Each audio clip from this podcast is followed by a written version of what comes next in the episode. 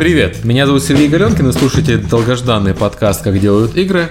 Со мной на связи Михаил Кузьмин и Мария Кочакова, э, сценарист Allods Team из Mail.ru. Привет. Привет. А Климова нет, мы объявили ему импичмент, когда он улетел в Сочи. Поэтому в этот раз мы, наверное, запишемся без него. Или внезапно он подключится из Харькова и прочитает нам речь. Поэтому мы поговорим, ну, опять-таки, про Games Night ов, потому что куда же мы без Games Night ов, и поговорим про сценарии в играх. А виновата, кстати, в геймснайте у нас Маша. Ну, собственно, да, вот она вместо Климова и будет выступать. Ну, я с удовольствием расскажу про питерский Games Night. Он был такой теплый, ламповый, и, ну, вроде как большинство участников остались довольны. У нас был только минус трансляции, которая барахлила, и вот были негативные отзывы. И мы, к сожалению, все еще ждем видеозапись. Она должна в течение двух недель быть. А э, Это нормально. Ну да. Наверное, хотя нет. Мы в таком случае говорим, вот кто не пришел на геймзнайт, тот сам себе виноват. Будет ждать две недели. А, Steam Dev Days месяц почти запись выкладывали. Ну, где Steam Dev Days, а где да, вы? Да, Вы же круче. Ну, конечно.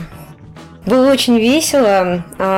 Значит, из спикеров были Николай Дыбовский, который просто был звездой. То есть у вас было не весело, у вас было загадочно. У нас было весело. Вот, потом Галенкин. был а, Марк Райнер из Lost, ну, из Лоствуда, он уже не из Лоствуда, но игра Лоствуда «Левиафан. Последний день декады», визуальная новелла. Была Алина Браздейкена из Смешаров, ну, из новых медиа. Игра у них называется «Шаронавты. Герои космоса». Детская ММО. Ага. Вот. Потом был Юрий Калинин, кстати, из iGrind. Да, мой коллега из Калининграда. Миша сосватал. И подожди, есть... подожди, из Калининграда и не Кузьмин. Да, И не Миша. Ну нет, ну, ладно, я допускаю, что у вас можно быть не Мишей. Вот Кранк же он не Миша, он Андрей. Он сам виноват. Вот. И еще был Денис Поздняков, э, который писал к Prime World, участвовал в создании сюжета к Prime World. Собственно, последний участник это Денис Поздняков, который участвовал в создании сюжета для Prime World и сейчас занимается разработкой сеттинга Дизельпанк. Mm-hmm. Вот. У нас должен, должны были участвовать Георгий Белоглазов, который отказался, и Сергей Ларионов, который заболел. Я думаю, когда он увидит видеозаписи, то, что мы сделали с его презентацией, он об этом пожалеет, но будет поздно. О том, что он заболел? Да. Не, а так он радовался. Да нет, наверное, конечно, жалко, что заболел, потому что презентация была такая хорошая, там все было серьезно, и он как раз как рассказывал о взаимодействии с зарубежными авторами. У них были аутсорсеры, сценаристы, вот. Теперь я начинаю жалеть, что записи не нету еще. Да, да. Ну, Сам а, себе злой Буратино надо было ехать, да, я понимаю. Ну, кстати, мы после потом у нас была afterparty еще замечательная. Мы не поместились все в бар, и вот, там на три стола пришлось разделиться. Обычная история для Games Night а. Э, помнишь в Мешкиевских, когда потом 5 баров по окрестностям можно было да. gamedev собирать, да. И то не, и то не все. А, то есть Games Night э, прошел интересно, было много людей, говорили да, про очень сценаристов. Интересно. Мы, мы про сценаристов, я так понимаю, что не будем застряться, потому что у нас весь подкаст в этот раз про сценаристов, где мы будем... Я лично собираюсь ругать сценаристов. Э, я сегодня... Ну... Вместо Климова я буду злым. Настроен, Климов что, ругает, что ли, сценаристов? Он всех ругает. У нас есть плохой полицейский, хороший. Его нет, я могу говорить про него. Нет, ну Сергей-то, который Галенкин, всегда плохой полицейский. Я? Нет, я не всегда. Я, это я еще хороший обычно. Ладно. А, расскажи про себя, как попала в индустрию, зачем и чем занимаешься. Зачем попала в индустрию, да, хороший вопрос. Не, я понимаю, что за длинным рублем, как, как и все мы, но все-таки. Неправда, вот на самом деле. Вовсе нет. Вообще очень интересная история, действительно, как я попала в геймдев, потому что попала с улицы и нечаянно совсем. Это как, ошиблась дверью? Ну, практически. Люблю рассказывать издалека очень. А, ну, вообще я из Чебоксар, такой маленький город на Волге, столица Чувашской республики. А, и после филфака там было мало где вообще работать. Я что-то работала, работала на разных работах. По-моему, работ 5 за год сменила, наверное. Ну и параллельно что-то писала и думала, как же с этим быть. И мне на глаза попалась статья Сергея Чекмаева, который, кстати, тоже игровой сценарист, коллега теперь, который рассказывал о том, куда податься молодым писателям. И последним, вот последним пунктом в его статье как раз был геймдев.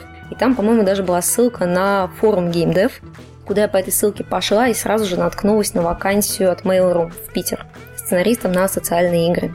Я написала туда без, всякого, без всякой задней мысли, покидала парочку каких-то рассказиков в своих портфолио, и через, со мной через неделю буквально связались, назначили собеседование по скайпу, которое я прошла, и меня внезапно взяли. Вот, да, а я пошла по ссылке на форум GameDev, он до сих пор жив, и тогда он примерно был в таком же состоянии, как сейчас, на самом деле. Это в каком? В таком полукоматозном. Этого нельзя, наверное, говорить, да? Нет, можно. Я очень люблю форум GameDev, потому что там есть гном, поэтому да, им заранее все можно. Да вот я тоже люблю форум GameDev, потому что, собственно, благодаря ему я и попала в GameDev. Отослала на вакансию свое портфолио с резюме, Потом через неделю было собеседование по скайпу, потом меня взяли, еще через неделю я приехала в Питер работать внезапно. Вот. И так я попала в геймдев. Ты была писателем молодым, ты думала, куда применить свой талант, и решила, что геймдев не самое плохое место, правильно я понимаю? Да, конечно. Угу, окей.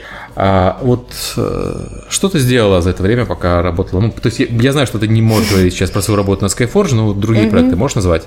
Да, конечно. Правда, почти ничто из них сейчас нельзя будет посмотреть. Я работала два года в Питере на социальных проектах «Райский сад», «Пираты. Сундук мертвеца», и Малиновка. Они сейчас все уже закрыты, к сожалению. Потом я еще немножечко работала на ММО Тонат онлайн, может быть, помните такую. Она тоже закрылась, причем давно-давно уже. И, ну так, чуть-чуть левым там коленком, левой коленкой на Кристалле Вечности браузерной игре, которая до сих пор есть. Но это писала буквально один ивент. А, ну и еще, конечно, мобильная игра Jungle Hit, да. Ну, то есть это то, что ты все, все, что ты перечислил, это не слишком story-driven, так называемая игра, да? Это все онлайн. Это все онлайн, но из них story driven, я все равно может да, да, да, story driven, да, да. Угу. Story driven однозначно были пираты. Мы их сделали очень странной социалкой, которая почти была какая-то РПГшка на самом деле. Там был очень сильный сюжет, у нас там постоянно были какие-то сюжетные ивенты, был общий сюжет, который продолжался и полно персонажей, очень характерных, и сами мы были очень довольны тем, что мы делаем.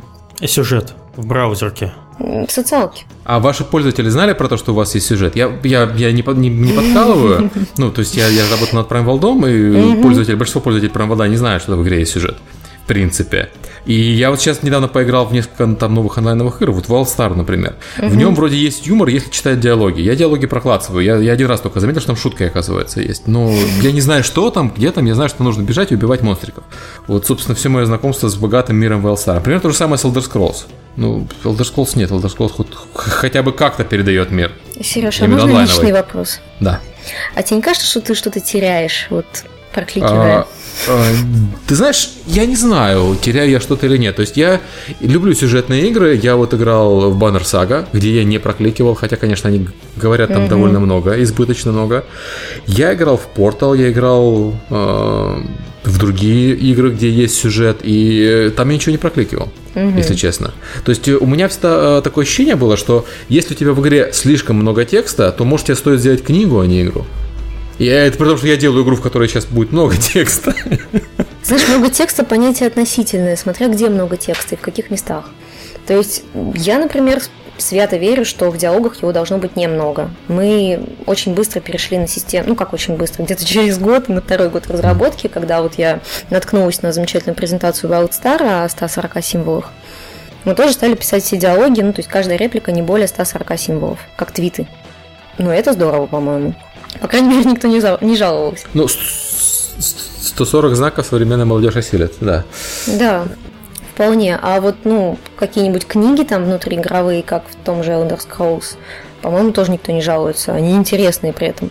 То есть хочешь почитать, читаешь. Ну, кстати, в Elder Scrolls преимущество этих книг, что ты вот набрал этих книг, свалил их себе в свою квартирку где-нибудь, сидишь себе читаешь вечером перед камином.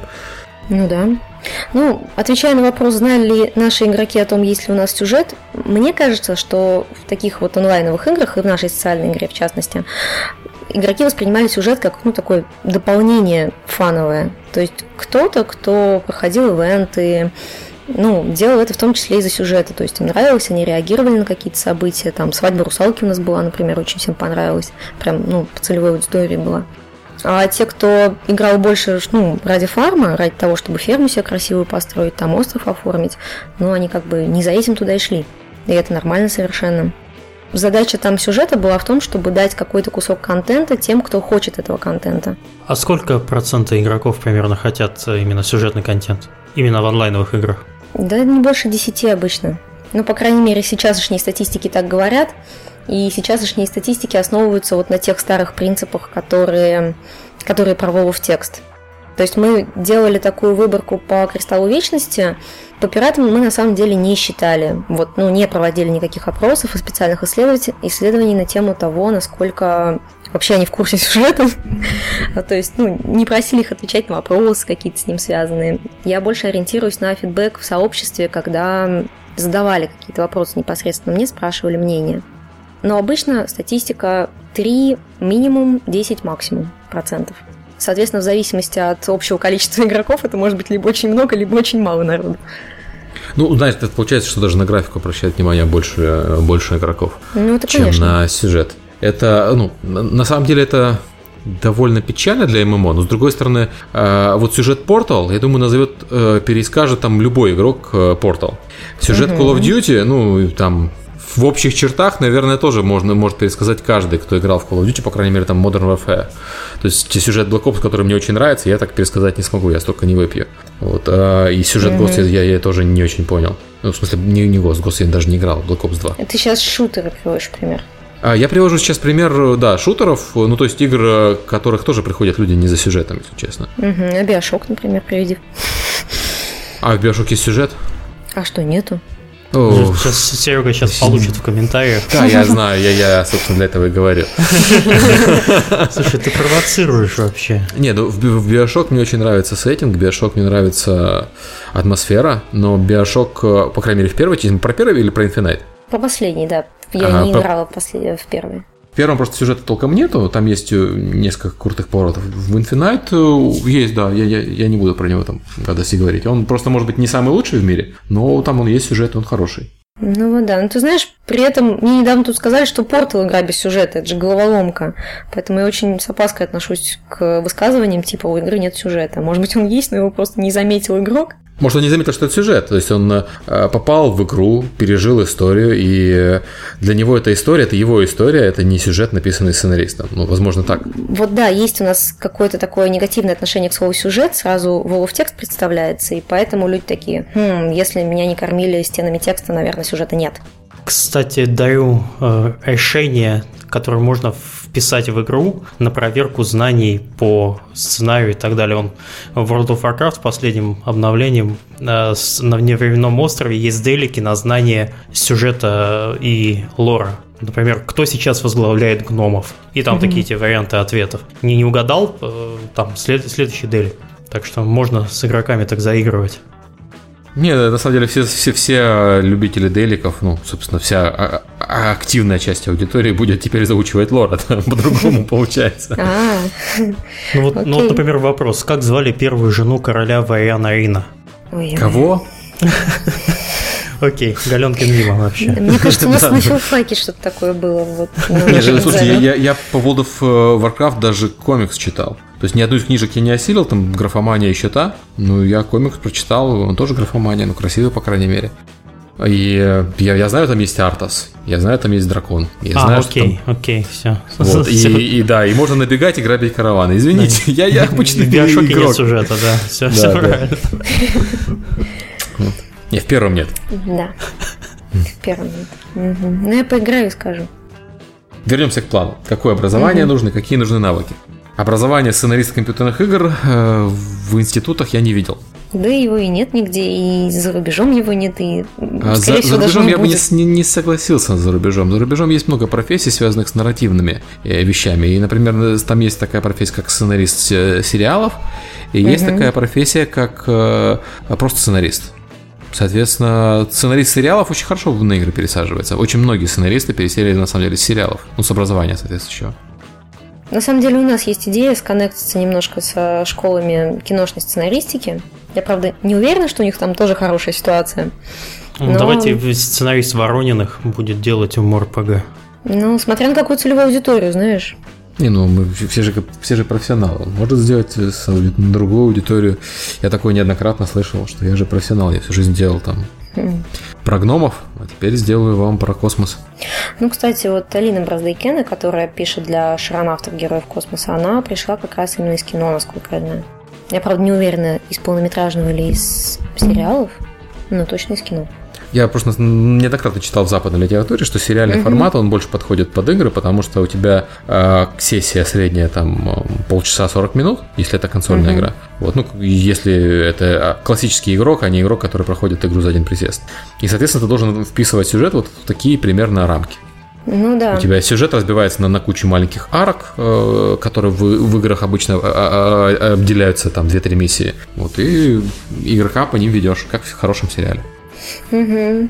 Ну вот, наверное, стоит да, посмотреть, как их учат как их именно учат писать сериалы, потому что понятно, как строятся сериалы, но повторить сложновато вот так вот сходу, правда? Ну, я читал две книжки по, сценарии, по сценариям для сериалов. Угу. Я сейчас прям сходу не помню, не вспомню авторов, э, но один из них, по-моему, писал для Battlestar Galactica, а второй писал для какого-то мыла. Э, ну, популярного. Угу. Не, не помню, я не смотрел, но как, какой-то там, типа, или Даллас, или что-то такое. И вот они оба говорили про умение писать арки, про умение заранее расставлять э, гвоздики там и развешивать ружья на эти гвоздики, которые выстрелят, и выстрелят, может, даже при другом сценаристе. Но просто все равно надо там иметь много мелких зацепок, чтобы игрок, извините, зритель э, всегда был в напряжении. А вот почему там, Элизабет в этой серии улыбнулась ему так криво. Вот, она же его ненавидит. А, и там через там, 2-3 года кто-нибудь придумает почему, и они даже объяснят. Фанаты это любят. Ну и про перекрывающиеся арки, что у тебя всегда в, в хорошем сериале у тебя всегда идет несколько историй, имеется в виду сериал не, не эпизодический, в котором а, только каждый эпизод отделен, а имеется в виду сериалы, которые перекрывающиеся арки. У тебя идет сразу несколько арок, одна маленькая арка длиной в эпизод, одна арка длиной в три эпизода и одна арка длиной э, там в сезон. И угу. они все между собой, между собой еще обычно переплетены. Вот, и угу. поэтому э, зритель, во-первых, когда включает сериал, он не, не теряет э, фокус, он понимает, что происходит в данный момент, и при этом понимает, что есть какая-то большая картина, если он посмотрит чуть больше, он поймет больше, и, соответственно, на сериал, так сказать, подсаживается. Угу. Вот, вот то, то же самое, на самом деле, то, что надо, наверное, делать в играх. Особенно, наверное, в ММО. Вот что-то похожее мы пытались сделать в пиратиках, ну, потому что это мой единственный опыт, которым я могу оперировать вот из такой точки зрения. То есть с точки зрения именно ивентов. И мы их строили именно арочками. У нас была арочка общая сюжетная, и были разные особенности персонажей, которых мы постепенно раскрывали разными ивентами. Ну вот как бывают отдельные серии, да, про каких-то персонажей из группы персонажей в сериале. Вот, и, в принципе, вполне себе нас это по-сценаристски устраивало. Другое дело, что этому надо учиться, и надо учиться этому на каких-то живых примерах, и просто так оно, конечно, не появится. А у нас учат ли такому, я даже не знаю, учат ли такому киношников, честно говоря. Поле для исследования. Недавно с Сергеем Грушко общался, когда я с ним консультировался немножко по э, подбору для нас сценариста, и он сказал очень хорошую вещь. Он сказал, что вот у американцев э, есть в каждом маленьком городке, там 10 тысяч населения в городке, у них есть литературный клуб, где собираются люди, которые хотят писать. И они пишут, они что-то пишут, они между собой обмениваются, критикуют друг друга, вот, и угу. потихоньку растут. Более того, они, в принципе, в школе и в институте могут взять в часы академические курсы по написанию новелл и написанию рассказов. И это будет им зачтено как часть образования. И многие люди это берут, потому что они считают, ну, как бы там, писать рассказы – это не высшая математика там, не формулами ворочать. Соответственно, да. мы имеем страну, в которой очень развито умение рассказывать истории. То есть э, умение рассказывать эти истории это вообще, в принципе, человеческая особенность, угу. даже вот этого не делают. Но мы имеем страну, которая это культивирует, и которая благодаря умению рассказывать хорошие истории является, в принципе, культурным лидером в современном мире, с которым никто потягаться пока не может. Мне почему-то э, на память пришли байки из склепа. Эпичная картина, когда собираются. Ты же помнишь, ты смотрел байки из склепа? Да, конечно. Ну вот когда там собираются где-нибудь в палатке и начинают рассказывать эти самые истории. Подожди, ну, в моей версии байки из склепа там бабушка какая-то рассказывает рассказывала мертвая эти мульти. Ну, мумия, да, да, да. Ну, да, да, да. Почему бабушку, да, К вопросу о том, что да, они умеют рассказывать истории, и поэтому такие все культурные лидеры. Пока я училась, у нас тоже был литературный кружок, где нас вполне себе учили писать. И, в общем-то, учили неплохо. Но с тех пор, как я выпустилась из универа, у нас филфак успели уже сильно урезать, а потом и вовсе совместить с другими факультетами. И такое, насколько я знаю, везде творится. То есть Да, кружки, может, и есть, но не получая никакой поддержки, они все хереют, сдуваются и прерывается всякая традиция. А, подожди, какая поддержка нужна кружкам? Да те же преподаватели, которые готовы на это время тратить при условии, что у них есть нормальная ставка, ну, за которую они зарабатывают нормальные деньги. Не, подожди, преподаватель это одно. Преподаватель это те, кто учит тебя в школе, писать. институте писать. А в кружках угу. обычно преподаватели не задействованы. У нас-то были задействованы. Ты можешь представить себе у нас, э, ну ладно, даже не только у нас, э, кружок, который без какого-то контроля существует очень долго. Все равно ну, должны быть прям лидеры и опытные. Совсем, ребят, но почему, почему нет? Я могу себе такое вполне представить. Ну, Сереж, для того, чтобы научить, все-таки нужен человек, который умеет. Ну, про Научить, просто да. вот собраться толпой да, Давайте соберемся и будем рассказывать истории, учиться это делать. Ну, один Понимаешь, раз собрались, э... два, выпили. Я, я просто почему я, я хочу привести пример. Когда я Давай. там был еще э, маленький и учился программировать, вот у нас э, был такой хороший преподаватель Петр Кузнецов, э, там бывший руководитель Меридиан 93, который добровольно нас, дол- долбодятлов, учил э, программировать. Вот у него был такой социальный, так сказать, вклад э, в общество, за что ему огромное спасибо. Выросло очень много программистов, хороших благодаря ему. Но параллельно у нас... Был... Да, из долбодятлов, вот. Ну, и маркетолог mm-hmm. даже один. Вот. Но параллельно, э, помимо него, мы самоорганизовывались в группы, где угу. мы собирались, обсуждали и программировали. И э, группа анонимных программистов, извините, в которых он не участвовал. Более того, мы собирались в эти группы до того, как он начал нас учить программировать. Просто что он очень сильно помог, мы очень сильно выросли благодаря ему. И э, мы собирались как бы там без единого лидерства. Таких групп было в Луганске там три или четыре, я знаю. И я знаю, что такие же там более-менее неорганизованные группы были и в Харькове, в Киеве. Мы с ними контактировали.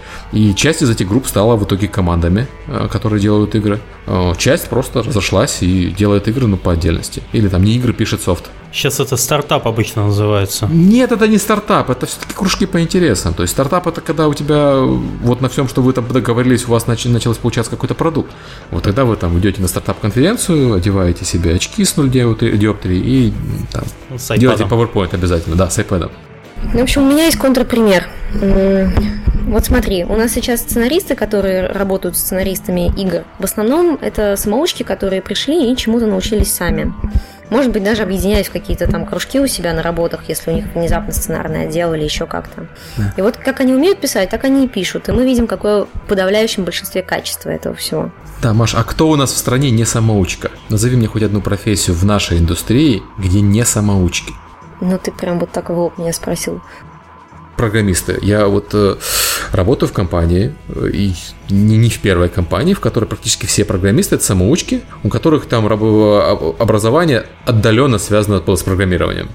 Геймдизайнеры все самоучки. Ты слышишь, в которой нет образования. А медики, например, тоже все самоучки? А, я просто про индустрию поэтому спросил. А, про индустрию. Окей, ну да, в да. индустрии все самоучки. Но у каких-то самоучек есть уже традиция, есть передача этой традиции, а у нас ее нет. У нас, когда сценарист дорастает до определенного уровня, он потом уходит, и все, и традиция прерывается, потому что этот сценарист, как правило, не оставил после себя ничего, кроме вороха документов, которые никто Куда, не сможет объяснить новому сценаристу. Ну, с работы на другую работу, например. Знаешь, я несколько раз была в ситуациях, когда я устраиваюсь на место другого сценариста, и мне от предыдущего остается мало что.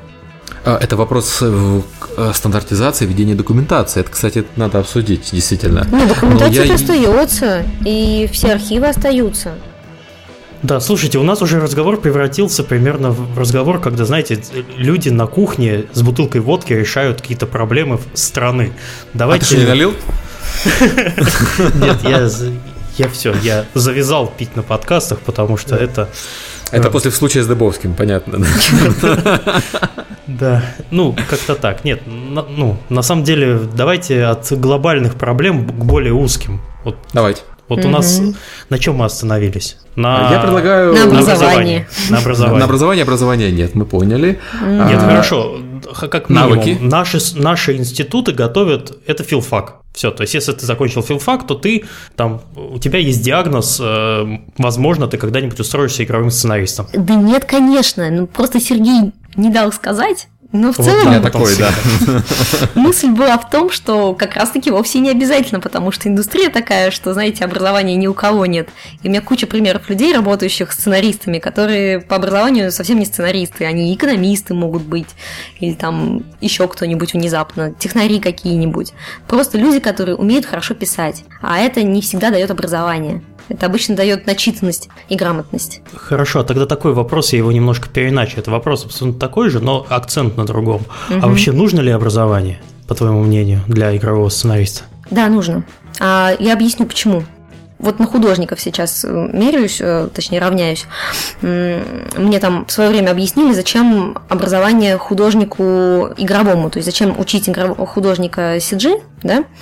Почему недостаточно академического там образования? Или наоборот, да, зачем вообще академическое образование нужно? Почему всему нельзя научиться самому? Ведь есть такие примеры. Потому что сам человек учится в течение достаточно длительного времени, набивает свои шишки годами, а образование дает тот же опыт, но сконцентрированный, например, в пару лет, в год, в семинар. И профит тут в основном именно по времени.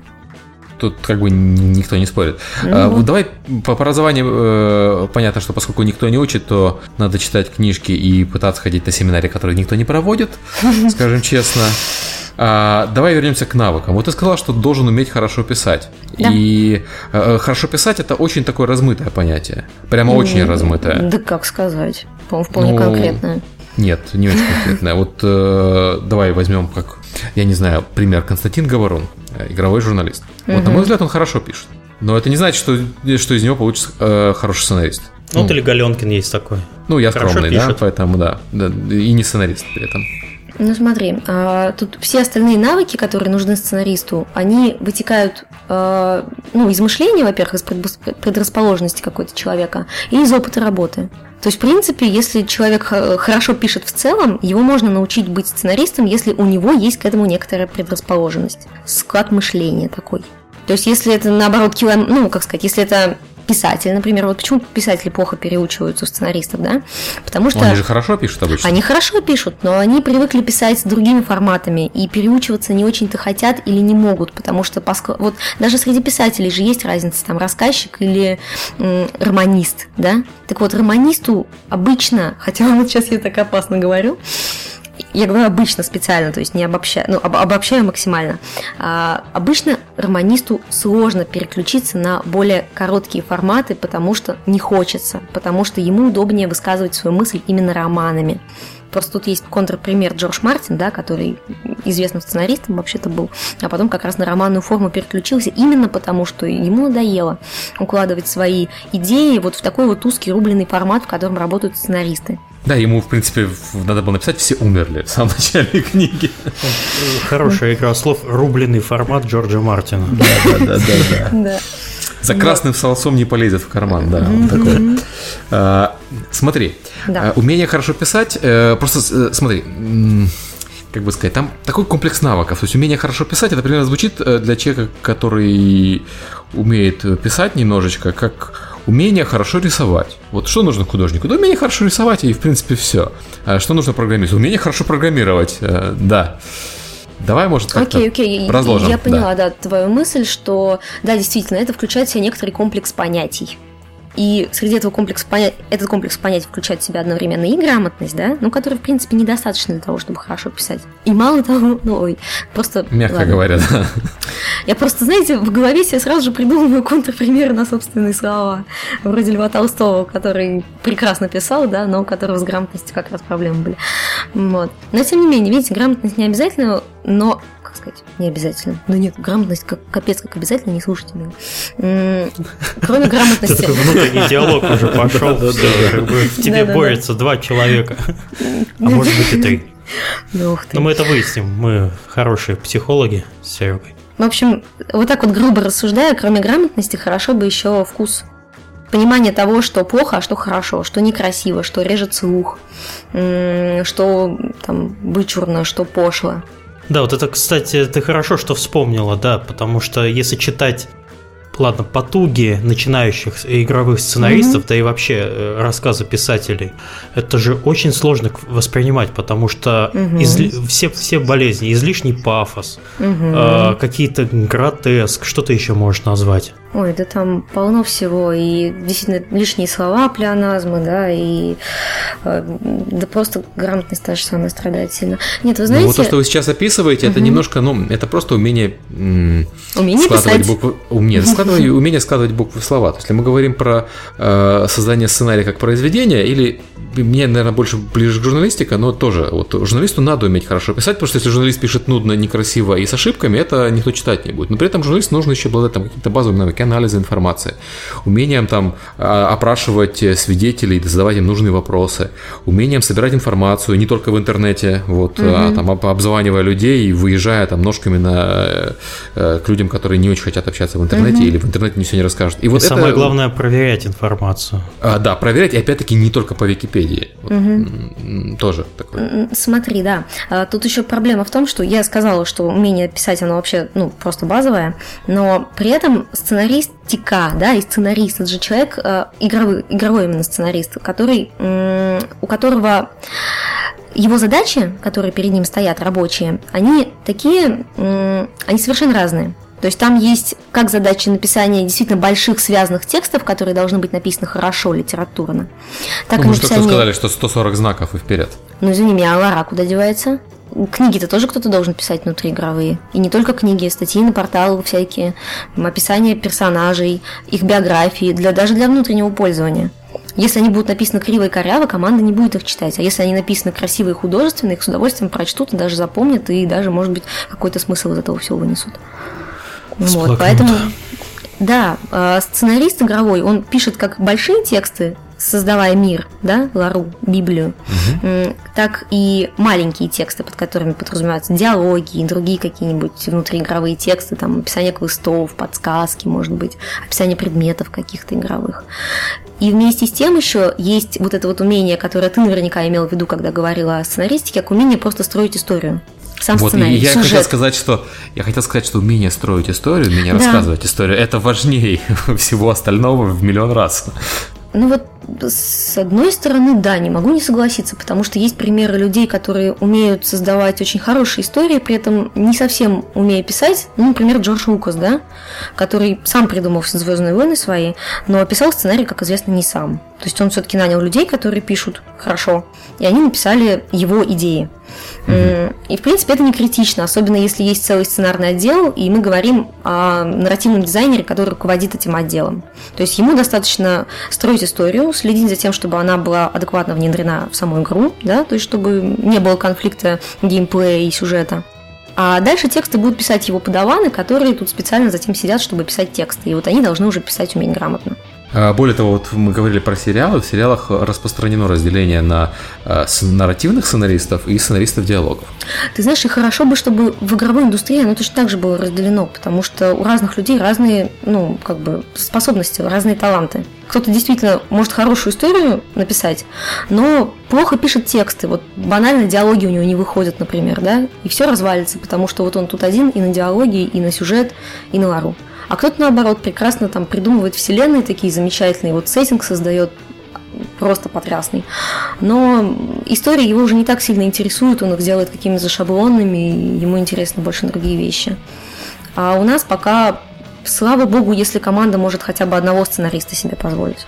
Ну, так я большей частью имею в виду для основной массы, наверное, девелоперов, ну, которые сейчас Я есть. неоднократно видел, да, что разработчики сценариста привлекают вообще в последние 15 минут перед Да.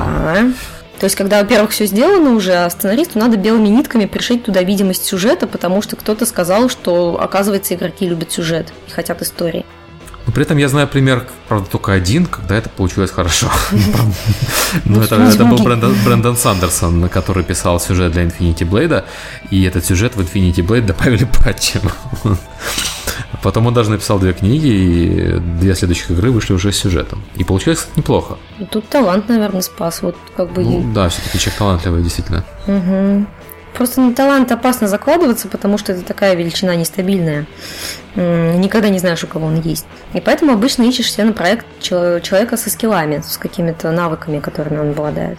Вот ищешь человека. Вот как угу. проверить человека, что ты нашел того человека, который нужен? Какие тестовые задания?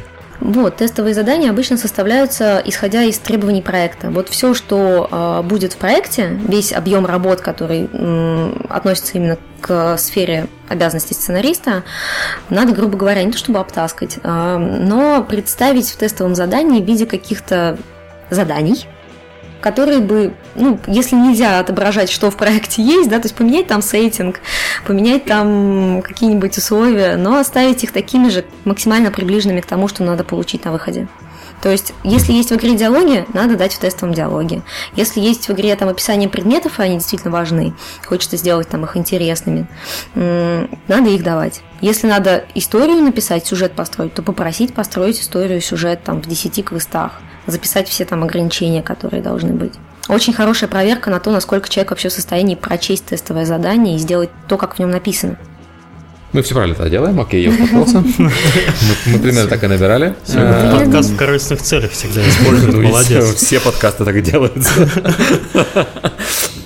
Да, в общем, большинство, наверное, так и делает. Я видела достаточно много тестовых заданий, и они все были адекватные и хорошие. Другое дело, что люди обычно сталкиваются с тем, что на запрос сценариста приходит очень много ответов, но почти все они очень низкого качества. Да, я сейчас буду жаловаться мы искали себе сценариста mm-hmm. э, для игры, и до сих пор мы не, ну, как бы формально ищем, у нас все еще идут переговоры, хотя вроде как мы нашли хороший вариант, американский. И проблема в чем? Большинство русскоязычных сценаристов, которые нам прислали работу, это была графомания. Mm-hmm. Прям, прям графомания, графомания. И это для игры, в которой должно быть не очень много текста. Ну, в смысле, в игре и так много текста, там нельзя допускать графоманов. Ну, ну, это зависит от того, у вас же сюжет как будет подаваться? В виде комиксов? Нет, в виде диалогов. В виде диалогов. Ну, да, мы очень, мы, вы, мы очень бедная составляли... инди-компания, мы не, мы не можем себе позволить что-то, кроме диалогов, по сути.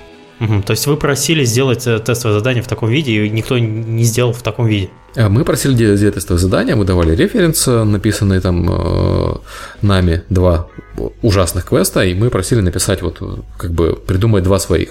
И там по, по сюжетам еще э, текстом просили написать э, два сюжетных текста таких небольших. Угу. И э, то есть наши референсы, они были э, общение персонажей очень короткими фразами, в принципе. Угу. Нам присылали как э, примеры э, люди, у которых там растекаются по древу. Причем одно из них там наших основных требований было, что молчаливый герой, который высказ... не высказывает своего отношения к ситуации, потому что, ну, это же игрок. Соответственно, Слушай, за него должен кто-то другой. это же не говорить. очень молчаливый игрок по ну, нашим вот меркам. И, да. А, Сереж, а у тебя эти сценаристы, которые к тебе присылали тестовые задания, они были работающие сценаристы, то есть с опытом да, работы? Да, да, работаю, работающие с опытом работы, в том числе там в mm-hmm. разных больших компаниях и э, в русских. Mm-hmm. При этом мы когда пообщались с иностранцами, я должен сказать, что я был очень удивлен там уровнем э, их э, работ те, кто, те работы, которые нам прислали, были на удивление хорошие. Даже те работы, которые нам не понравились, и мы в итоге отказались от сотрудничества, угу. они все равно на голову выше того, что прислали э, люди э, местные. Ты сегодня за Климова работаешь, я так понимаю. Э, я работаю сейчас, да, за Климова, по сути. Ну, его, его нету там где-то там в Сочи, где он же должен. Да. Кто же должен сказать кикстартер в подкасте. Да, Go West. Да. Я на самом деле в этой проблеме вижу две подпроблемы, точнее, две причины этой проблемы. Почему так происходит? Первое – это отсутствие образования, которое я уже сказала, потому что, да, даже когда сценариста, окей, берут работать на проект, и вот он работает, а его все равно никто не учит ничему. То есть в команде обычно нет человека, кроме там креативного директора, который максимум знает, что он хочет хорошо, вот, но тоже не знает, как это получить. Говорит, напиши мне красиво, а как ну, слушай, не, не будет же креативный директор переписывать за сценариста Да все. нет, конечно. Но... Может, может быть, в начале он Если там... бы он мог переписывать, он бы писал сам, наверное, правильно? А, да, не да. всегда есть время, но иногда ты можешь хотя бы показать, что не так, и исправить это. И да, на это обычно нет времени и возможностей каких-то. Ну вот, в общем, человек приходит, и остается на том же уровне, на котором он пришел. То есть, если его взяли за потенциал, увидев что-то в его тестовом, что, в принципе, им понравилось, то дальше его обучать никто не будет, просто потому что таких специалистов в команде нет. Ему придется расти самому. А он так гарантированно будет расти гораздо медленнее, набивая все возможные шишки на проекте, за счет проекта получается. И у нас уже поколение вот сценаристов, которые хотя бы худо-бедно поработали, типа меня там пару лет, да, я вот не скажу, что я крутой сценарист. Мне кажется, меня бы Биовар, наверное, взяли там младшим подаваном, и то, если бы я там пару месяцев простоял у них под дверью с метлой там как-нибудь. Вот. Почему с метлой? Ну, как эти ниндзя делают обычно, чтобы попасть в монастырь. Там сидят под дождем или там подметают дворик там несколько лет. Смотря на белую стену. Да, да. Вот. То есть э, учить некому, учиться приходится самим, не все хотят учиться сами. Мало того, да, и вот вторая проблема отсюда вытекает, это очень большое самомнение. Вот это, это, это, в принципе, да, в игровой Которое индустрии исторически, да даже не в игровой индустрии, оно, в принципе, у нас исторически распространено а, среди людей, которые решили, что писать это их э, предназначение, хлеб, как угодно, профессия. У нас есть великая литература, которая нам со школы всем абсолютно вбивает мысль, что писатель это почетно, писатель это круто. И несмотря на то, что мы, в общем-то, проходим только классиков, которые проделали достаточно большой путь, чтобы выбиться в эти классики, обычно посмертно. И тем не менее, как только человек, там, студент, школьник обнаруживает, что ух ты, а я, надо же, могу написать рассказ, и кто-то его прочел, например, мамой, и он ей понравился, то все, сразу мы попадаем в эту высшую касту писателей и творцов, и все, и у нас начинается такое самомнение, что ну, по сути, э, роль преподавателя в данном случае, когда ты вот куда-нибудь идешь учиться, сводится к тому, чтобы у тебя это отбить. Чтобы показать тебе, что, чувак, тебе еще столько предстоит научиться, и ты лучше сядь спокойненько, ушки прижми и слушай, что тебе говорят. Да, это, это для всех профессий касается на самом деле. Э, Из российской литературы классической все, что мне приходит в голову, хороший пример, если бы так писать кратко, это был Бианки такой писатель. Вот. У него действительно маленькие, короткие, емкие фразы. Вот вместо того, чтобы там Льва Толстого читать, давайте там все, всем сценаристам читать Бианки. Нет, давайте, давайте не читать Бианки, давайте читать кого-то из посвежее. Вот э, э, на, про, учитывая все, что мы с тобой проговорили, да, то есть угу. э, сценаристов хороших нет, потому что их никто не учит, а с высокое сомнение. Почему до сих пор каждая вторая российская игра считает долгом заявить о невероятном сценарии? О, ну это уже не ко мне вопрос. Ну, то есть это же... Нет, я, я, я, виноваты в этом Да, я, я как маркетолог, я возмущен этим. То есть если мы все знаем, что сюжеты у нас получаются плохие, из года в год плохие сюжеты уже много лет. Почему мы все пытаемся выдавать сюжет как что-то неожиданное в нашей игре? Давайте не выдавать это. Давайте, если пока получится хорошо, так и скажем. Ой, получилось хорошо. Да, после фидбэка игроков при этом. То есть вот если да, реально, да. то есть вышла какая-то бета, и люди сказали, вау, какой у вас здоровский сюжет, интересно, что будет дальше, тогда, наверное, можно записать себе в USP сюжет. А так я не знаю. Наверное, это тоже из-за самомнения людей, которые придумывают, чем бы игру раскрутить. Ну, то есть не, это я, я вот э, мои две любимые фразы. Невероятная 3D-графика угу. и захватывающий, захватывающий сюжет и увлекательный геймплей. Да, три Серега, фразы. Серега, любимые. виноваты да. не сценаристы, а маркетологи. Вот я знаю. Конечно. Я и, знаю. кстати, это очень интересно. Вот они эту фразу пишут, наверное, целясь на какую-то аудиторию, которая придет к ним именно захот... ну, захочет именно сюжета и придет к ним, а потом разочаруется и будет эту игру ругать. Вот зачем так делать? То есть, ну, не просто же так эта фраза возникает вообще, что сюжет хороший. Либо кто-то счел этот сюжет хорошим. Ну, то есть, смотри, у меня тут есть две мысли. Первая. Сказали, что сюжет хороший до того, как сюжет был написан. Ну, то есть просто красивый сеттинг, там всем понравилось. Они подумали, что пригласят сценариста в последний момент. Он им напишет сюжет, он будет хорошим, поэтому давайте сразу напишем, что он будет хорошим. Второе, это он ну, действительно кому-то внутри понравился. То есть люди написали сюжет, решили, что он хороший, написали об этом. Видимо, ну, я не знаю, получив от кого-то фидбэк или не получив от кого-то фидбэк. Вот и вышла такая ситуация. А потом большинство внезапно показало, что, знаете, ну что-то как-то средненький сюжет. Ну, то есть, может быть и норм, но совсем хорошим его называть мы бы не стали. Да, я еще про сюжет, про сюжет я сказал, что есть там в последнее время такой феномен Lost, когда все сценаристы пытаются в сценарий завернуть что-нибудь эдакое, чтобы потом зрителя огорошить. В то время как классики говорят, что, в принципе, там обычная любовная история, мальчик любит девочку, мальчик расстается с девочкой, мальчик возвращается к девочке. Ну, там, угу. я не буду говорить про путешествие героя, я хочу для разнообразия про что-нибудь другое поговорить. Э, эта история грамотно поданная, может быть, э, публикой воспринята невероятно позитивно. И вопрос не в самой истории, а в ее подаче. Слушай, То есть не обязательно, чтобы у тебя внезапно оказались инопланетяне белыми пушистыми, а... Тоже любят девочку. Да, и тоже любят девочку, да. Это ты какие-то другие сценарии рассказываешь сейчас. Нет, я бы не стала так обобщать, не про то, что все сценаристы любят Лост и хотят делать как Лост. Что под этим подразумевается вообще делать как Лост? Делать э, сначала писать клевый первый сезон, не зная, что будет дальше, а потом дописывать, ну, потому что первый сезон внезапно выгорел. Ты это имеешь в виду? Нет, я имею в виду, когда люди пытаются завернуть так, чтобы э, поворот, поворот, поворот, поворот, и все каждые полчаса неожиданный поворот сюжета. Да, в конце это все снилось еноту. Да, и, и вот э, как пример я, я привел бы тот же самый первый Black Ops. Угу. Но там это весело получилось. Мне понравилось. Не знаю, мы говорим несколько беспредметно сейчас, поэтому я тоже ткну пальцем в небо и обобщу. Но, возможно, проблема, о которой ты говоришь, что вот эти вот перипетии, перипетии, перипетии, которые неизвестно к чему здесь, это проблема именно того, что теорию-то мы прочитали, а на практике делать не научились. А ты уверен, что кто-то читает теорию?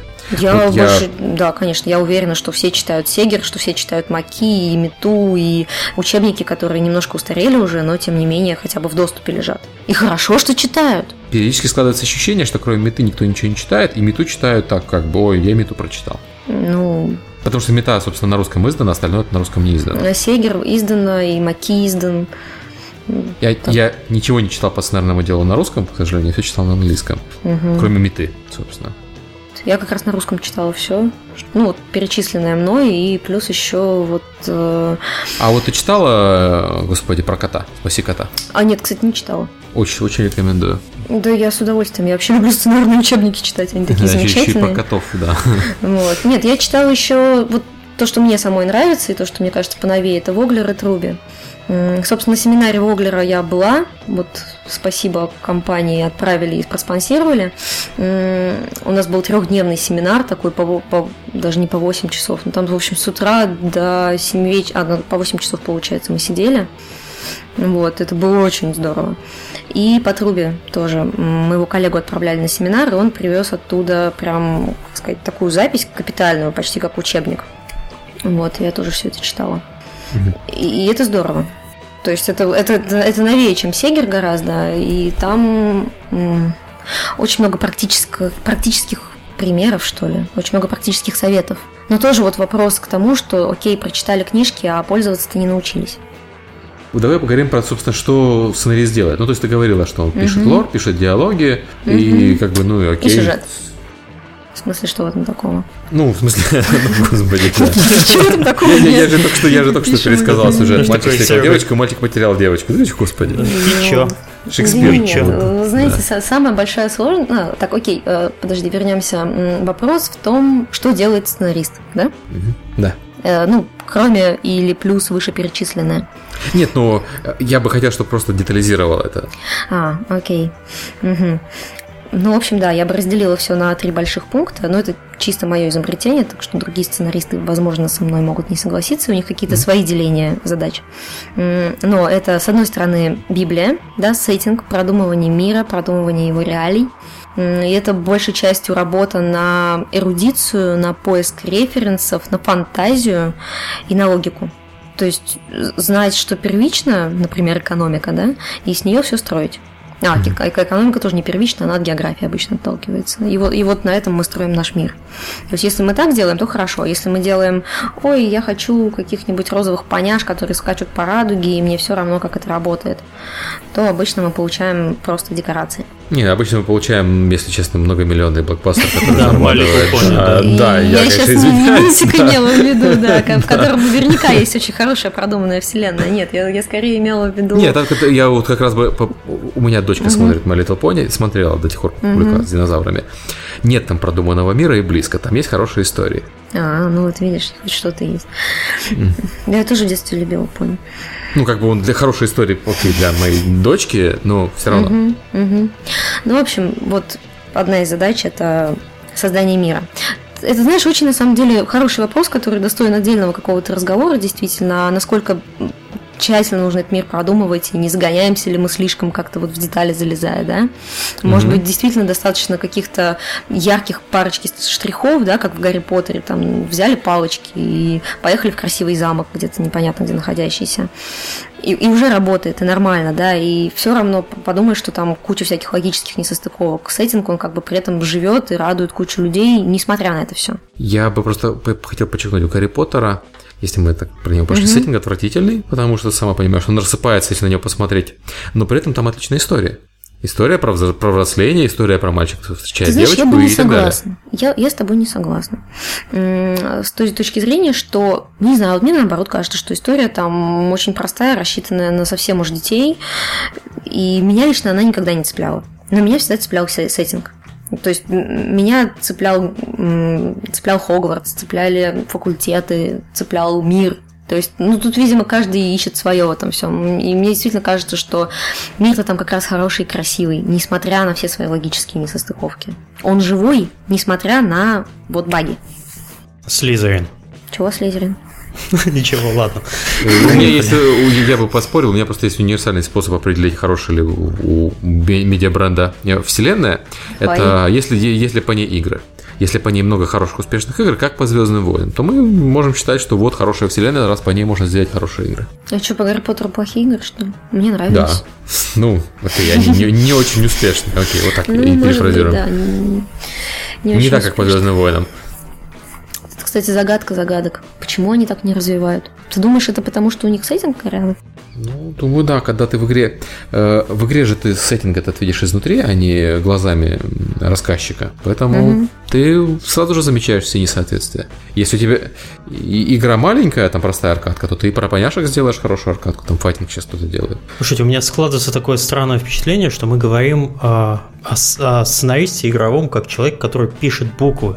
Вот, но, но в игре же можно историю рассказать и подать ее игроку не только буквами. А, до этого мы еще дойдем, мы просто не успели. Ну, давайте дойдем. Давайте дойдем. В общем, сюжет, mm. вторая часть, да? Mm. То, что мы называем сюжетом, последовательность каких-то действий, которые происходят в игре, который тоже занимается сценарист. Так вот, да, для нее совершенно не обязательны буквы, и для нее, в принципе, совершенно не обязательны библии какие-то. История – это история. Мы можем про Джорни поговорить.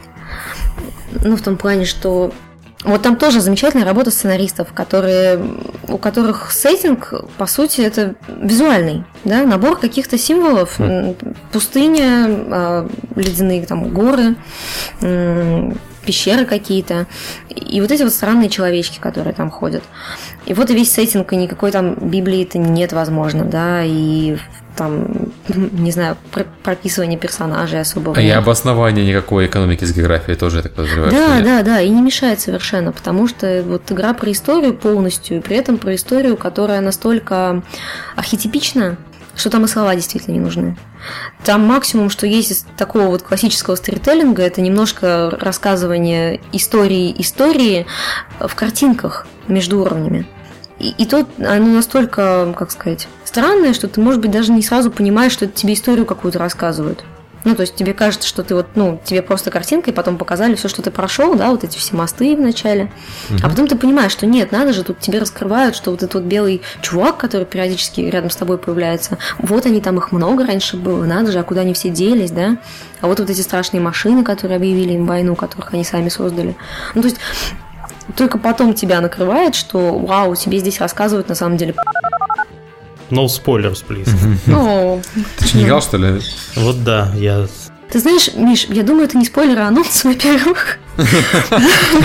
Не, я понимаю, что если игра вышла там 15 лет назад, ну, образно, да? Если а ты в нее не играл, что там, А с другой стороны, я не думаю, что тебе поломает игровой experience на самом ну деле. Это не произносится вслух там. Так что вот пример истории, которая, ну, история, рассказанная сценаристами очень хорошими, без всяких слов и без всякой лары, самоцельная. Вот. Но это тоже часть работы сценариста на проекте, а, которую я бы наз... выделила как интеграция сюжета в геймплей. Когда ты не не ищешь какие-то способы дополнительные, не геймплейные рассказы сюжетов, там, кат-сцены, например, или там вот какие-то диалоги, которые тоже прерывают твой геймплей на время, пока вы тут остановитесь и поговорите с кем-то. А наоборот, совмещают это одно с другим, как в портале тот же, том же самом. Да, смотри, мы, мы так долго говорили про важность лора, и сейчас пришли к тому, что в самых э, лучших играх, во многих из лучших игр, э, толком лора-то и нет. Я причем вот за какой-то практически, практически полностью уверен, что В Bioshock Infinite и в Call of Duty Black Ops, который мы раньше упоминали, тоже никто не сидел там и не думал сильно про лор. Да, вообще-то Bioshock-то точно думали. Нет, я бы не стала обобщать так, что вот смотрите, как мы говорили о важности лора, а в крутых играх лора нет. Разные игры бывают с разной целью, понимаешь? Есть игры-миры, где важно, чтобы игрок жил в этом мире, и ему в нем было комфортно и интересно, и он всегда находил для себя там что-то новое. И для такого мира создается лор. А есть игры-истории, где, может быть, не слишком важны декорации, вот, и, и, и стоит ли что-то за этими декорациями, но очень важен именно experience, который ты проходишь как часть истории. Ну, то есть, понятно. Окей, okay, да? и Journey это у нас что? Это игра-история. Ну, сразу видно, что Маша, у нее опыт создания онлайновых игр большой. Ну, в общем, по большому счету я действительно работала и работаю сейчас на проектах, где важно именно все-таки какой-то back дать. Потому что, ну, туда люди надолго приходят, и истории там все не исчерпывается. А когда у тебя игра занимает там несколько часов, да, и ты, в принципе, в эти вот, э, как сказать, онлайн-игры, они же не лимитированы по времени. Поэтому там очень сложно строить действительно хорошие истории, потому что хорошая история – это тайминг простой такой секрет вообще, ну не секрет, а капитанство, наверное. Потому что тот же Портал и тот же Джорни, они короткие. Они проходятся за несколько часов за вечер. И за этот вечер ты получаешь в себя такой заряд истории, который тебе даже, наверное, ну, который хороший фильм тебе дает. Ну, собственно, фильм тоже смотрится за вечер. Да. И точно так же способен вызвать в тебе там слезы, смех одновременно, по очереди, в течение всего промежутка времени. Там вот как раз адекватно смотрятся все эти перипетии, да, которые просто очень тяжело поддержать в ММО игре, да, где ты никогда не контролируешь, сколько человек проводит в игре. Может, он там через каждые пять минут на кухню бегает, смотреть, там, когда жарились его сосиски. Вот, или, не знаю, мама погнала уроки делать. Вот он встал и ушел, и все, и все твои выстраиваемые там какие-то эмоции, они посыпались тут же. Поэтому там создаются другие... Э, Поэтому там создается мир, в котором да, человек живет да, и сам себя да, развлекает. Да, когда ему удобно. Поэтому тут обобщать не стоит, нужен ор или не нужен ор. Смотря какая игра. Вот, очень обидно, кстати, становится, когда заходит разговор сценаристов, и сценаристов начинают ругать, конечно же, тут же. И вот говорят, что зачем вы тут на лор, значит, замахнулись, когда можно было и без него сделать. Ну вот, когда как, когда нельзя, когда можно. Ну, я всегда воспринимал лор примерно как, знаете, как э, э программисты делают, э, все программисты делают себя, если не, ну, движок там, только некоторые программисты себе пишут, а большинство программистов делают себе какой-нибудь фреймворк. То есть набор э, компонентов, из которых они потом делают игру, которая используется при разработке. И я знаю людей, не очень опытных, которые программистов за это регулярно ругают. Ну, что, нельзя mm-hmm. сесть и игру писать, что ты пишешь там какие-то процедурки странные. Mm-hmm. Вот. И как художники собирают рефы, например. Mm-hmm. Рефы это образцы, на основании которых э, рисовать. И делают наброски. И наброски там я недавно рассказывал про это как раз людям. И говорили, почему ваш художник рисует, почему сразу не может нарисовать хорошо? Почему? Вот зачем вот это все? Что это за избыточность? Вот, mm-hmm. мне кажется, в этом плане лора у сценариста примерно то же самое. То есть это такой необходимый кусок работы, который пользователь не видит, но без которого будет хуже. Да, ты не поверишь. И, сцен... в общем, сценаристы сериалов точно так же делают. То есть ты не можешь сделать хорошую историю без хороших персонажей. А для, хорош... для того, чтобы сделать хорошего персонажа, тебе нужно знать его бэкграунд, нужно знать, что это за человек его детство хотя бы знать, да, чтобы, ну, как, как в детективных сериалах бывает, чтобы понять, почему преступник начал что-то там совершать, обычно лезут в его детство. Точно так же сценарист, когда он думает, так, мне, значит, нужен хороший протагонист, который бы вот пошел вершить справедливость. Хм, а что его заставит это сделать? Ну, ему память отшибла, как бы, как известно. Ну, там разные есть варианты, знаешь. Тоже очень интересный разговор. Ну, это естественно, потому что мама, мама с папой в детстве ругались. Все, все логично. Ну, в общем, да, поэтому, да, лор это в какой-то степени фреймворк сценариста не только с его, между прочим. Но я тут читал очень интересное другое мнение, что mm-hmm. вот ты, ты с персонажем э, в книге перс, экспозиция персонажа, она достаточно делается долго. Кстати, про экспозицию персонажа, тот самый э, «Спаси кота», mm-hmm. про который я говорил, это, в принципе, книга про экспозицию персонажей. Mm-hmm. И в играх у тебя нет времени на экспозицию персонажа. Еще если главного еще куда ни шло, ты можешь ему там про него что-нибудь рассказать, то про персонажей, которых он встречает, ты ничего рассказать толком не можешь, потому что нет времени. Появилась монстрина, надо ее убивать. Поэтому все игры, получаются, персонажи в играх, за исключением двух-трех, на которых сценаристы потратились э, ну, я не имею в виду ресурсами, а имеется в виду временем игрока. Угу. Почти все получаются плоские. И поэтому мы используем архетипы. У нас там маг, да? Гэндальф, бородатый маг. Окей, это Гэндальф. Я, я знаю, я таких видел миллион.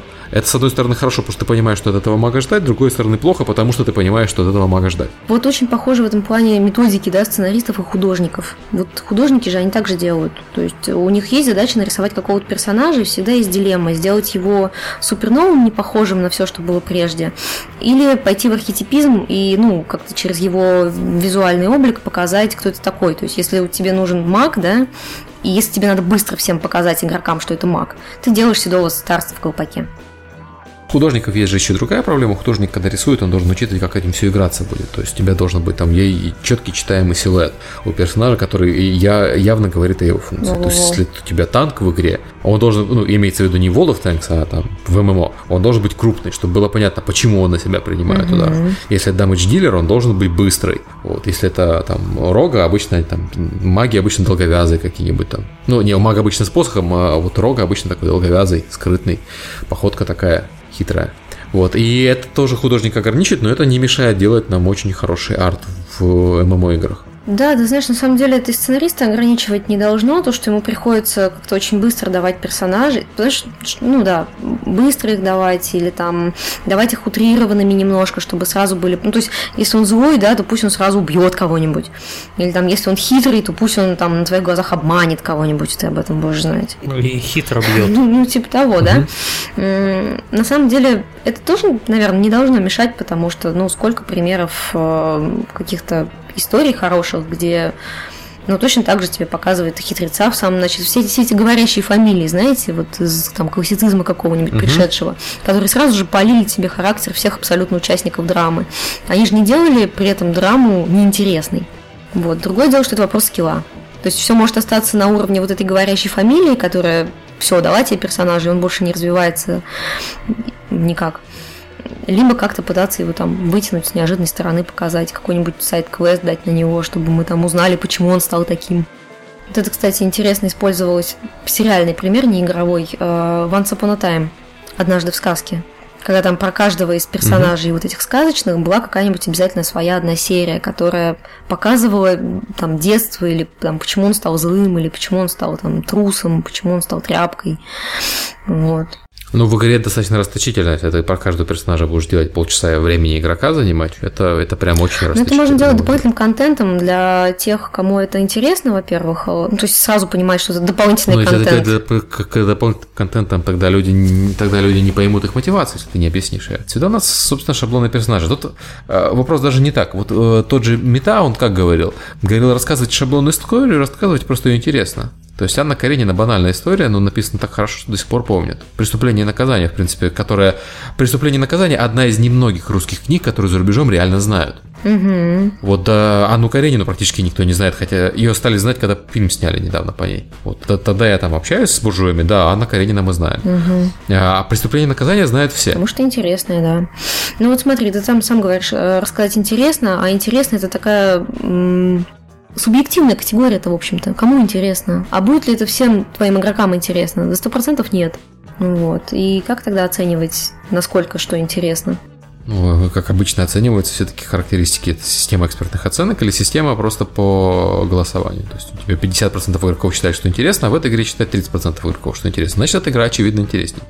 Ну вот это уже постфактум. Ну, то есть я имею в виду, что это, это, это все э, звучит очень нечестно и некрасиво, но поскольку мы находимся, мы работаем mm-hmm. в коммерческой индустрии, мы вынуждены оценивать свои произведения потому, насколько они нравятся игрокам. Да нет, наоборот, хорошо, что у нас хотя бы есть возможность их оценить. Другое дело, что мы это постфактум делаем, когда игра уже выпущена. А как вот... Ну, вот, кстати говоря, на Games Night в Питере Дыбовский советовал проверять интересность mm-hmm. своей истории именно на уровне истории на детях.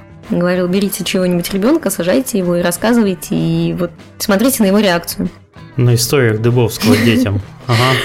О, господи, я готов посмотреть, как Дыбовский рассказывает детям, Мне кажется, типа он... записать это на видео и продавать. Да, он отлично расскажет детям, и дети его слушают, раскрыв рот просто. Потому что его взрослые так слушают. Если Дыбовский рассказывает сказку детям, они не писаются минимум три раза, плохая игра. Дыбовский переделывает. В общем, надо иметь в студии каких-то детей и рассказывать им сюжет по ходу разработки и проверять, достаточно ли он хорош. Фокус-тесты Да. такие. Вот у тебя еще та- такой пункт в сценарии Мгм. написан. Ну, Сценарист, сценарист пришел к нам с сценарием подкаста. Я такой очень люблю. А, а, Ладно, ладно, мы, мы начали это любить после Олега Чумакова, и теперь постараемся всех заставить писать нам сценарий. Не всегда помогает, к сожалению. Так вот, а, что делать в офисе 8 часов? Ну, я не знаю, есть там Facebook, ВКонтакте, вот, и Твиттер, опять же. Ну, это... 140 знаков можно тренироваться писать. Есть кофемашина, около которой можно тусоваться. Ну, вот вы издеваетесь, между прочим, а я на каждой работе прошу кого-нибудь себе в подаваны, и мне все не дают.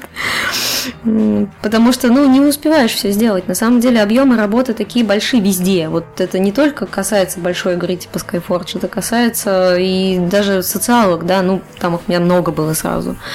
И там есть работа, ее много, потому что игра большая, контента нужно много, и ты часто идешь на опережение, то есть какой-то кусок сделали, выпустили, а тебе надо дальше обновление готовить, и быстрее, быстрее.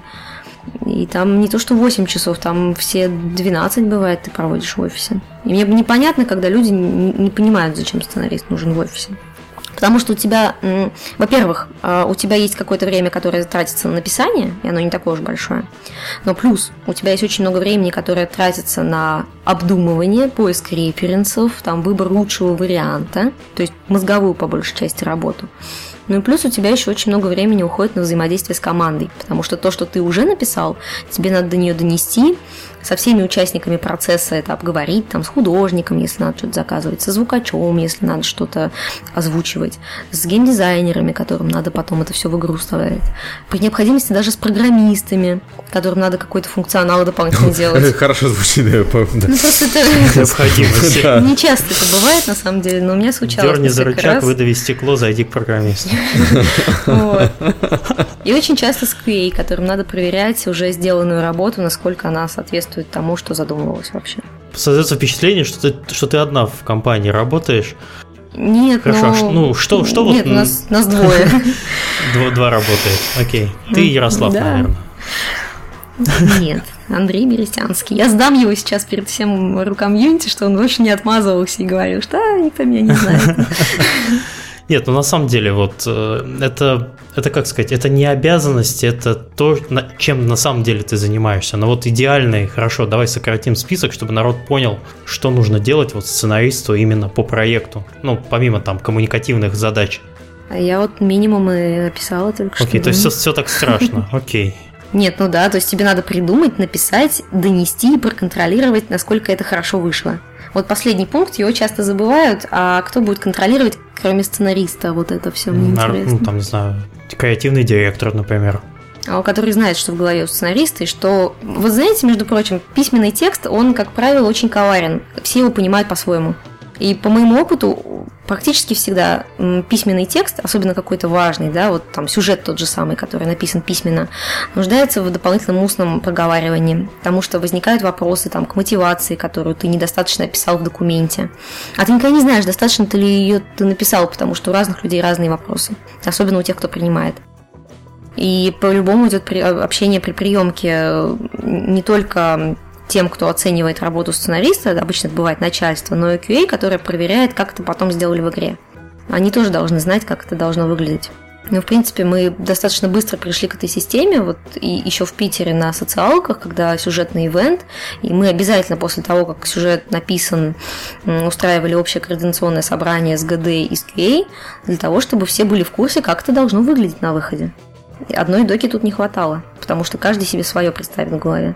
То есть, если вы еще хотите после этого диалога работать игровым сценаристом, то подумайте. Обычно себе это представляют, что сидит какой-то гик в шарфе, нечесанный, в углу, сидит, пишет себе какие-то текстики, потом от него что-то выходит. Да, потом выходит то самое качество, на которое жалуется Сережа. А, кстати, куда Сережа пропал? Да, я, я, я, я не здесь, я здесь никуда не пропадал, я жалуюсь, потому что э, складывается ощущение, что сценаристы реально верят в то, что главное умение сценариста это хорошо Ну, писать. сидеть... Вот, И хорошо писать это или хотя бы много. Нет, я сказала, что это необходимое мнение первое, да, но там еще куча следующих прибавляется после него. Ну вот они, они до этого не доходят, к сожалению, да. Я под себя еще раз хочу подчеркнуть, что, на мой взгляд, главное умение главное умение сценариста – это умение рассказывать истории, вне зависимости от того, игровой сценарист или не игровой. В случае с игровыми там сложнее. Тебе нужно создавать э, сеть совпадений, которая расскажет игроку историю. То есть э, сеть случай, случай совпадений э, имеется в виду геймдизайнерство. Знаешь, я с тобой соглашусь, на самом деле. Да, важно рассказывать истории. Просто, когда я говорила о том, что необходимо писать, я имела в виду именно те обязанности сценариста, которые у нас исторически тоже относятся к сценаристам. Хотя, по идее, если в команде разделение обязанностей есть, все-таки они могут перейти специально обученным людям, да, умение писать. Я, я просто вот э, еще раз кину камень в огород сценаристов. Все пиарщики, которых я встречал, умеют писать лучше сценаристов. Именно mm-hmm. писать. То есть грамотно составлять слова в предложение, писать там ёбко, кратко. Проблема в том, что пиарщики-то истории не очень умеют рассказывать. Это проблема большая пиарщиков, потому что пиарщики тоже должны уметь рассказывать истории. Вот. В этом ну, вот смотри, лучше. а где вообще у нас вот сейчас э, в современном мире человеку учиться хорошо писать? Ну вот классически, да? Вот пишешь ты свои истории какие-то. И тебе их фидбэч, фидбэчит, на самом деле, очень узкий круг людей, которые скорее с тобой, всего с тобой знакомы, и, ну, в зависимости от этого могут выдавать разные оценки, чаще там положительные, ну, наоборот, сильно отрицательные. постоянно. То есть даже если ты писатель опубликовал книжку, которая, вау, вышла тремя тысячами экземпляров, это, это всего три тысячи экземпляров. Ну, то есть э, эти же цифры, они несовместимы с обычным каким-то, ну, не знаю, а, онлайном обычной онлайновой игры. Ну, с обычным постом в блога я несовместимо, скажем да, честно. Да, да. И, и поэтому... А, так э, вот, собственно, и ответ. Угу. Ну вот, да. Пиши это... короче, пиши в блог, печа... участвуй в конкурсах. Конкурсов писательских проводится какое-то невероятное количество.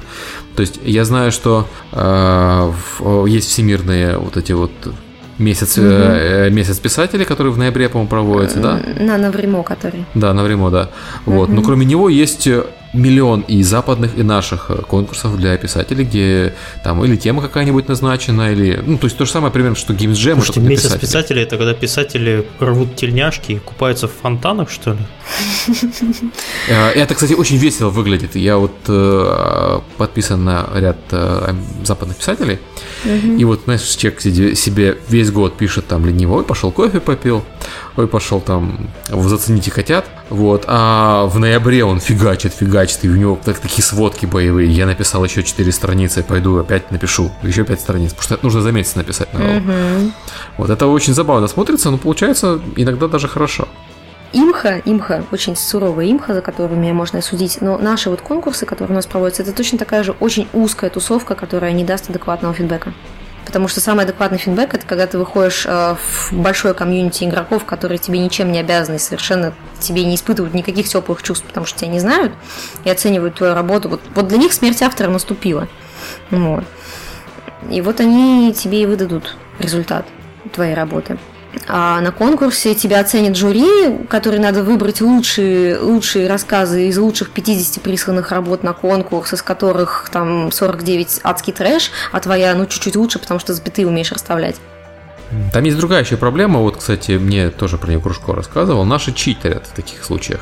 То есть, если американцы, когда появляется тема для вот этого именно конкурса, они сидят и честно придумывают историю, пишут историю заново, и э, там, поскольку они пишут ее заново, у них получается лучше, чем в прошлый раз, и следующая история получится еще лучше.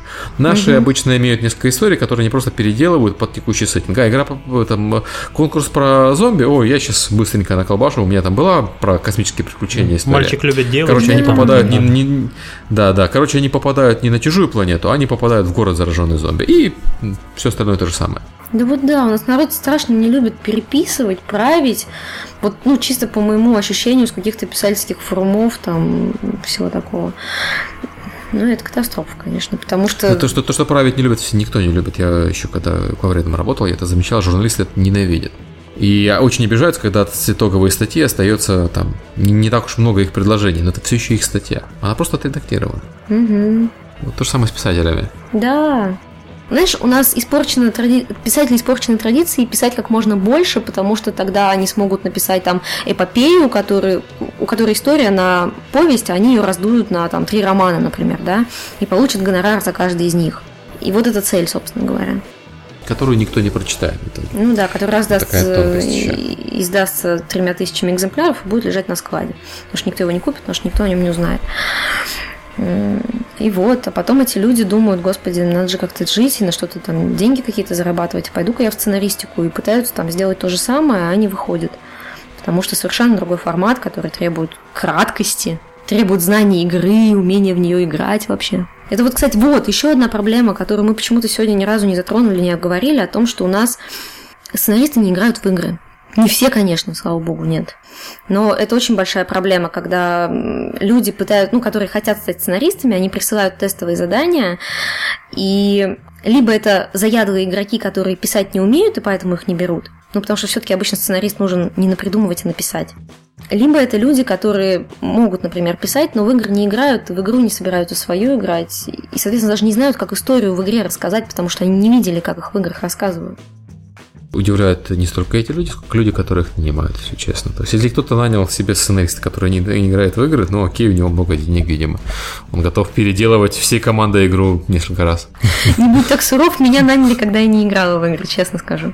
Так тебя заставили, да? Да, я, я вот именно, что я пришла как человек, который просто умел писать, и меня взяли как человека, который может хорошо, грамотно написать там абзац текста для новости. Я вот, кстати, я бы немного конкретизировал требование играть. Надо играть, э, если ты сейчас делаешь какой-нибудь там шутер, то ты должен играть там в шутер. Ладно, это очень плохо к сюжету прикапывается. Угу.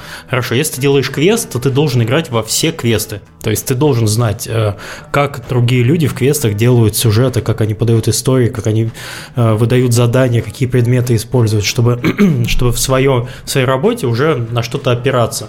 И каждый раз переизобретать велосипед, ну это дорого на самом угу. деле. И на чем-то, на чем-то таком работать. То есть у меня теория, что нужно не просто играть в игры, потому что можно, э, делая там МРПГ, играть, я не знаю, в матч 3. Это тоже игра, но это совсем не та игра. Я с Мишей абсолютно согласен. Я хочу подчеркнуть, что это важно не только для сценаристов, а в принципе для всех, кто занимается разработкой. Конечно, только сценаристы обычно отделяются каменной стеной и говорят, что это к ним не относится, потому что они тут так написать свою историю пришли, а не в геймдев работать. И это, кстати, вот тоже еще одна тонкость. Сценарист считает историю своей. В да. это, это, это а, актуально, может быть, для книги, но в игре это история игрока, а не ну, сценариста. Ну, это та ломка, которую приходится пережить, что это коллективный труд, и это история всех, и, в общем, сценарист тут, да, тот, кто выражает ее словами, а делают все вместе. И поэтому и, и правят все вместе часто, да. И, и вот тоже сложный такой момент осознания, когда член команды что-то вносит в сюжет, и оно оказывается лучше, чем твое, да, и тебе, да, надо переступить через себя и взять его, потому что ты тут, в общем-то, за то, чтобы сюжет был хороший, да, а не за то, чтобы себя выразить. Да, я, я просто хотел э, сказать, что вот случай с игроком напоминает немножко пинбол. Нажимаешь на кнопочки, а игрок как шарик сам мечется и думает, что он свободно мечется, хотя на самом деле идет по назначенным сценаристам и командной разработки точкам. Вот, и угу. поэтому важно не столько рассказывать, сколько расставлять вот эти самые я не знаю, как это назвать правильно, я не знаю пинбольную терминологию, пружинки и винтики, на которые игрок натолкнется и испытает тот комплекс эмоций, который сценарист задумывал. Но испытает угу. их сам, а не потому, что ему написали вот-вот. Да, и это большого опыта и скилла требует, которого пока действительно у наших сценаристов, у меня в том числе, просто нет. Окей, давайте что-нибудь оптимистическое под, оптимистичное под конец. Давайте да, проблемы да. и сложные места. Оптимистично. Так ну только что, по-моему, весь подкаст говорим о проблемах. Да, да, Нет, про то, как приручить такого зверя, как сценарист в команде. Вот как ему вообще взаимодействовать с командами. Много кофе. От меня же, я понимаю, да, сейчас я должна ответить на этот вопрос. Но ему надо Нет, точно... у тебя есть уникальный случай сказать своей команде через нас, что тебе нужно сделать. Они же тебя, конечно, не слушают там. Ну, подкаст, да, услышат там. Подкаст услышат, конечно. Ты же пришла на трибуну к нам сюда. Ты должна сейчас всех, кто тебя обидел за эти два года. Да я просто недавно статью написала на Хабр на эту тему, и там почти все сказала, что хотела. Но тут, конечно, повторю, потому что кто там читал мою статью, каких-то 10 тысяч человек непонятных. Тут как бы обоюдный, э, на самом деле, обоюдная проблема, опять проблема, да, общение сценариста с командой. С одной стороны, и сценаристу надо вылезти из своей скорлупы и начать с командой общаться, да, это очень магическим образом вообще действует и на продакшн, и на качество всего. Когда ты приходишь к художникам, обсуждаешь с ними, они предлагают свои какие-то идеи, визуализации твоей идеи, и действительно получается лучше, потому что им же виднее из своего опыта, как лучше показать то, что ты хочешь рассказать. Это такой банальный пример, да? Позитива в общении сценариста и команды. С другой стороны, команде-то тоже как бы надо идти навстречу сценаристам, потому что у нас команды дикие, непуганные хорошими сценаристами, и ко всем сценаристам, которые к ним приходят, молодые, они относятся как к людям, которые, конечно, уже профессионалы, специалисты и все умеют, хотя их надо на самом деле всему учить и как-то тоже пытаться одомашнить. Вот сколько есть у сценариста скиллов общения, столько он и применит. Есть хорошие случаи, когда сценарист хороший, общительный, со всеми познакомился, и все хорошо пошло. А есть и наверняка полно случаев, когда так и не срослось. Потому что ни команда не готова идти, ну, принимать сценариста и общаться с ним. И под командой я подразумеваю не какого-то зверя одного большого, да, а действительно отдельных людей, которые каждый со своей маленькой колокольни считают, ну, это не про него. Сценарий его не касается. Я тут там механику пилю, да, зачем, зачем, причем тут сценарий? Я вообще считаю, что сценарии в играх не нужны. И вот таких накапливается сколько-то, и они создают вокруг сценариста такое негативное поле, которое давлеет ну и плохо в итоге, конечно, в итоге оказывается. И очень сложно это перебороть и как-то вот повернуть. Это тоже отдельная работа, ради которой надо быть в офисе 8 часов, а то и больше. Перебарывать э, программистов. Да, знакомиться с ними, показывать, что да, ты такой же живой человек, и да, ты тоже знаешь, что со сценарием у нас проблемы, вот, что там... Нет, просто все, что рассказываешь, звучит как проблема реально большой компании, больше, чем проблемы сценариста. Да не только большой компании, я вот в маленьких же работала, и на аутсорсе тоже работала. Особенно, знаешь, вот это даже проблема не большой компании, маленькой компании, потому что там таки есть возможность прийти ногами, познакомиться, и все будет хорошо. А вот проблема тех, кто на аутсорсе сидит и считает, что все окей. Ну, то есть, нет, окей, конечно, окей, потому что по-разному можно работать. Но вот вы сейчас будете работать со сценаристом на аутсорсе, да? Угу. И, и как вот ты собираешься знакомить его с командой, с художниками, например? Естественно. А, естественно, вот. собираюсь.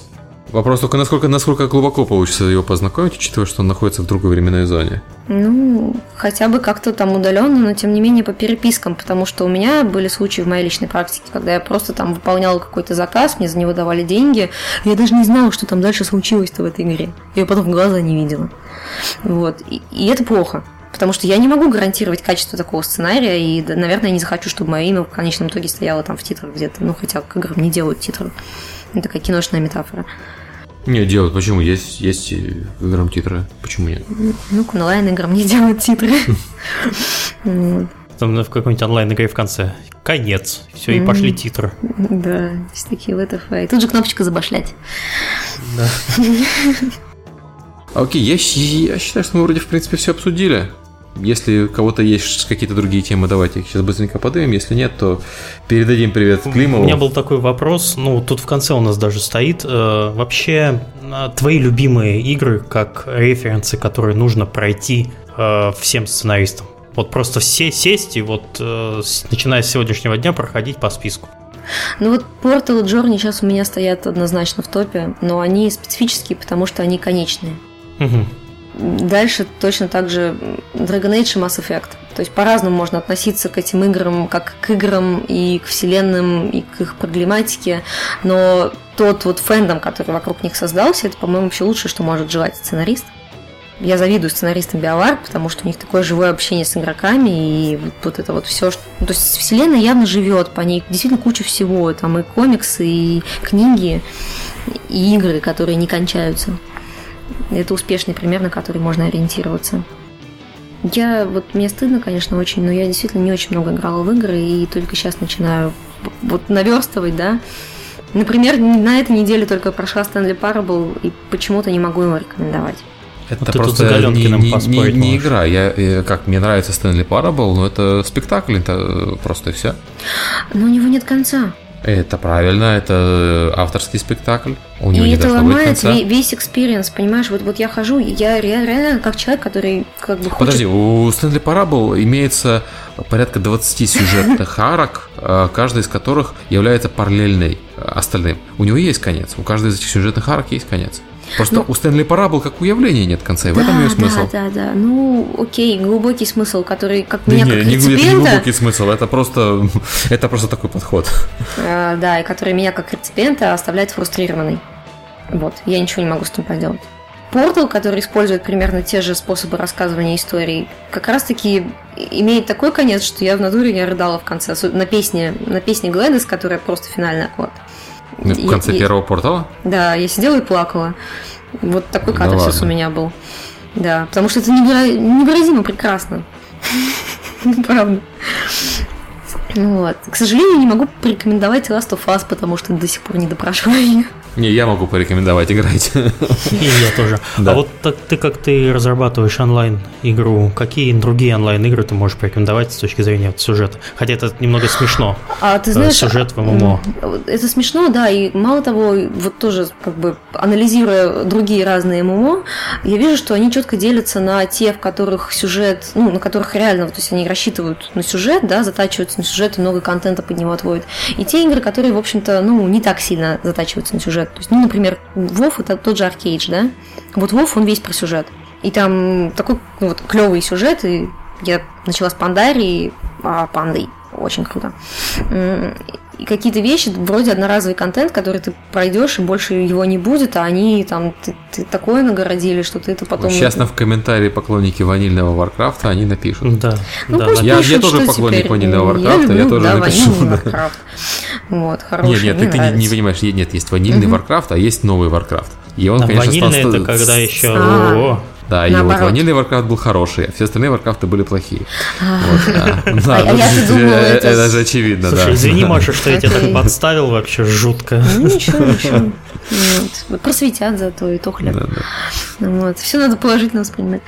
Да, с другой стороны, например, Аркейдж, в котором есть история, но она там явно не во главе угла. То есть там Ну, вся... Потому что это корейская grind MMO. А, Я, я знаю историю в корейских grind MMO обычно сводится к тому, чтобы спасти на- мир, надо убить 100 тысяч миллионов кроликов. Ну, типа того, да. И если говорить о каких-то сюжетных MMO, да, это, конечно, Вов, который уже назвали, Guild Wars 2. Они такие просто вот прям, я балдею. А я, я даже не знаю, это как в этом сюжет. Вот первый Guild Wars я знаю сюжет, а во вторых нет. Слушай, Серега, там начинается с того, что ты создаешь э, бэкграунд своему персонажу, и потом тебе на основе вот этих выборов начальных Да. строят ли сюжетную ли- линию, которая у тебя во время прокачки э, вся проходит. Вот, Э, э, и слушайте, я, я мало играл во второй Guild Wars, я играл во второй Guild Wars, ну, может быть, там, часов 20. А первый я прошел. Это ММО, которое можно было пройти. И с аддонами со всеми. И в первый Guild Wars я помню сюжет, а во вторых я, я вот в упор ничего не помню, если честно. Ну да, бегаешь там, бьешь каких-то мобчиков. Тут тоже не прошла, ну, как бы, начало и по чуть-чуть много разного, да. Ну, да, сразу видно, что они затачиваются под сюжет, генерация персонажа, потом персонаж такой вот живой и говорящий. Я играю маленькой этой, как их зовут, А, такие ушастики. То есть я вот согласен, что в World of Warcraft есть сюжет, там очень много маленьких сюжетов, которые в рамки квеста вписываются. Это как раз те самые сюжетные арки, которые мы разго- э, описывали раньше. Вот там да. И я из World of Warcraft помню, наверное, десяток э, хороших квестов. А из Guild Wars второго не помню ни одного. Из первого даже помню. Ну, в первый я точно не играла. А все потому, что, Серега, ты постарел. Ну, это очевидно. Я, я извиняюсь, я единственный, кто стареет, все остальные молодеют, а мне приходится... Еще сюжетный тоже ММО «Властелин колец». Вот он же тоже Ну, весь это- это сюжетный, понятно. сюжетный. А я, я не играл, Да. кстати, я не, не берусь сказать. Я немного играл, но это было давно. И, ну, вообще странно говорить ММО, которое сделано на основе э, э, вселенной книги известной довольно. Там не может быть, не может, не может отсутствовать сюжет. Мгм. Ну, кстати, ты знаешь, э, как раз «Властелину колец» простили бы много. «Властелина» очень продуманный мир, поэтому там просто сама возможность побродить по нему уже стоит многого для поклонников серии. М. Это даже жду не дождусь, когда в Oculus можно будет ходить. Вот, кстати, не, не поговорили об играх с Oculus Rift, какие там сюжетные возможности открываются. А, Я бы сказал, закрываются. Да нет, зря ты так, мне кажется. У тебя форсированная точка зрения. У меня? Это э, у игрока получается, форсированная точка зрения. А, а что значит форсированная точка зрения? Ну, ты всегда смотришь глазами главного героя в же супер просто, чудесно. Вот именно Нет, я имею в виду, это нет, я не имею в виду, что это плохо. Ага. Это означает, что тебе навязанный, получается, навязанный прием. Еще одно ограничение. И хотя ограничение это неплохо, но я думаю, что люди будут жаловаться на сюжеты Окулюса, потому что первое время сюжеты с э, от глаз главного героя, они будут, ну, их будет делать сложно. Слушай, ну у нас люди вообще на все сюжеты везде жалуются, так что... А там просто, да, какое-то время мы еще будем учиться только это делать, но мне вот хочется, например, учиться делать э, окулусные игры с сюжетами, исходя из функционала окулуса. А ограничения, они, знаешь, как ограничения классицизма какого-нибудь, да, на которые тоже можно долго жаловаться, но это не мешало талантливым драматургам во всех этих трех единствах создавать замечательные пьесы. То есть плохому танцору инструменты мешают. Согласен. Можно много вытянуть, мне кажется, из этих ограничений как раз интересного.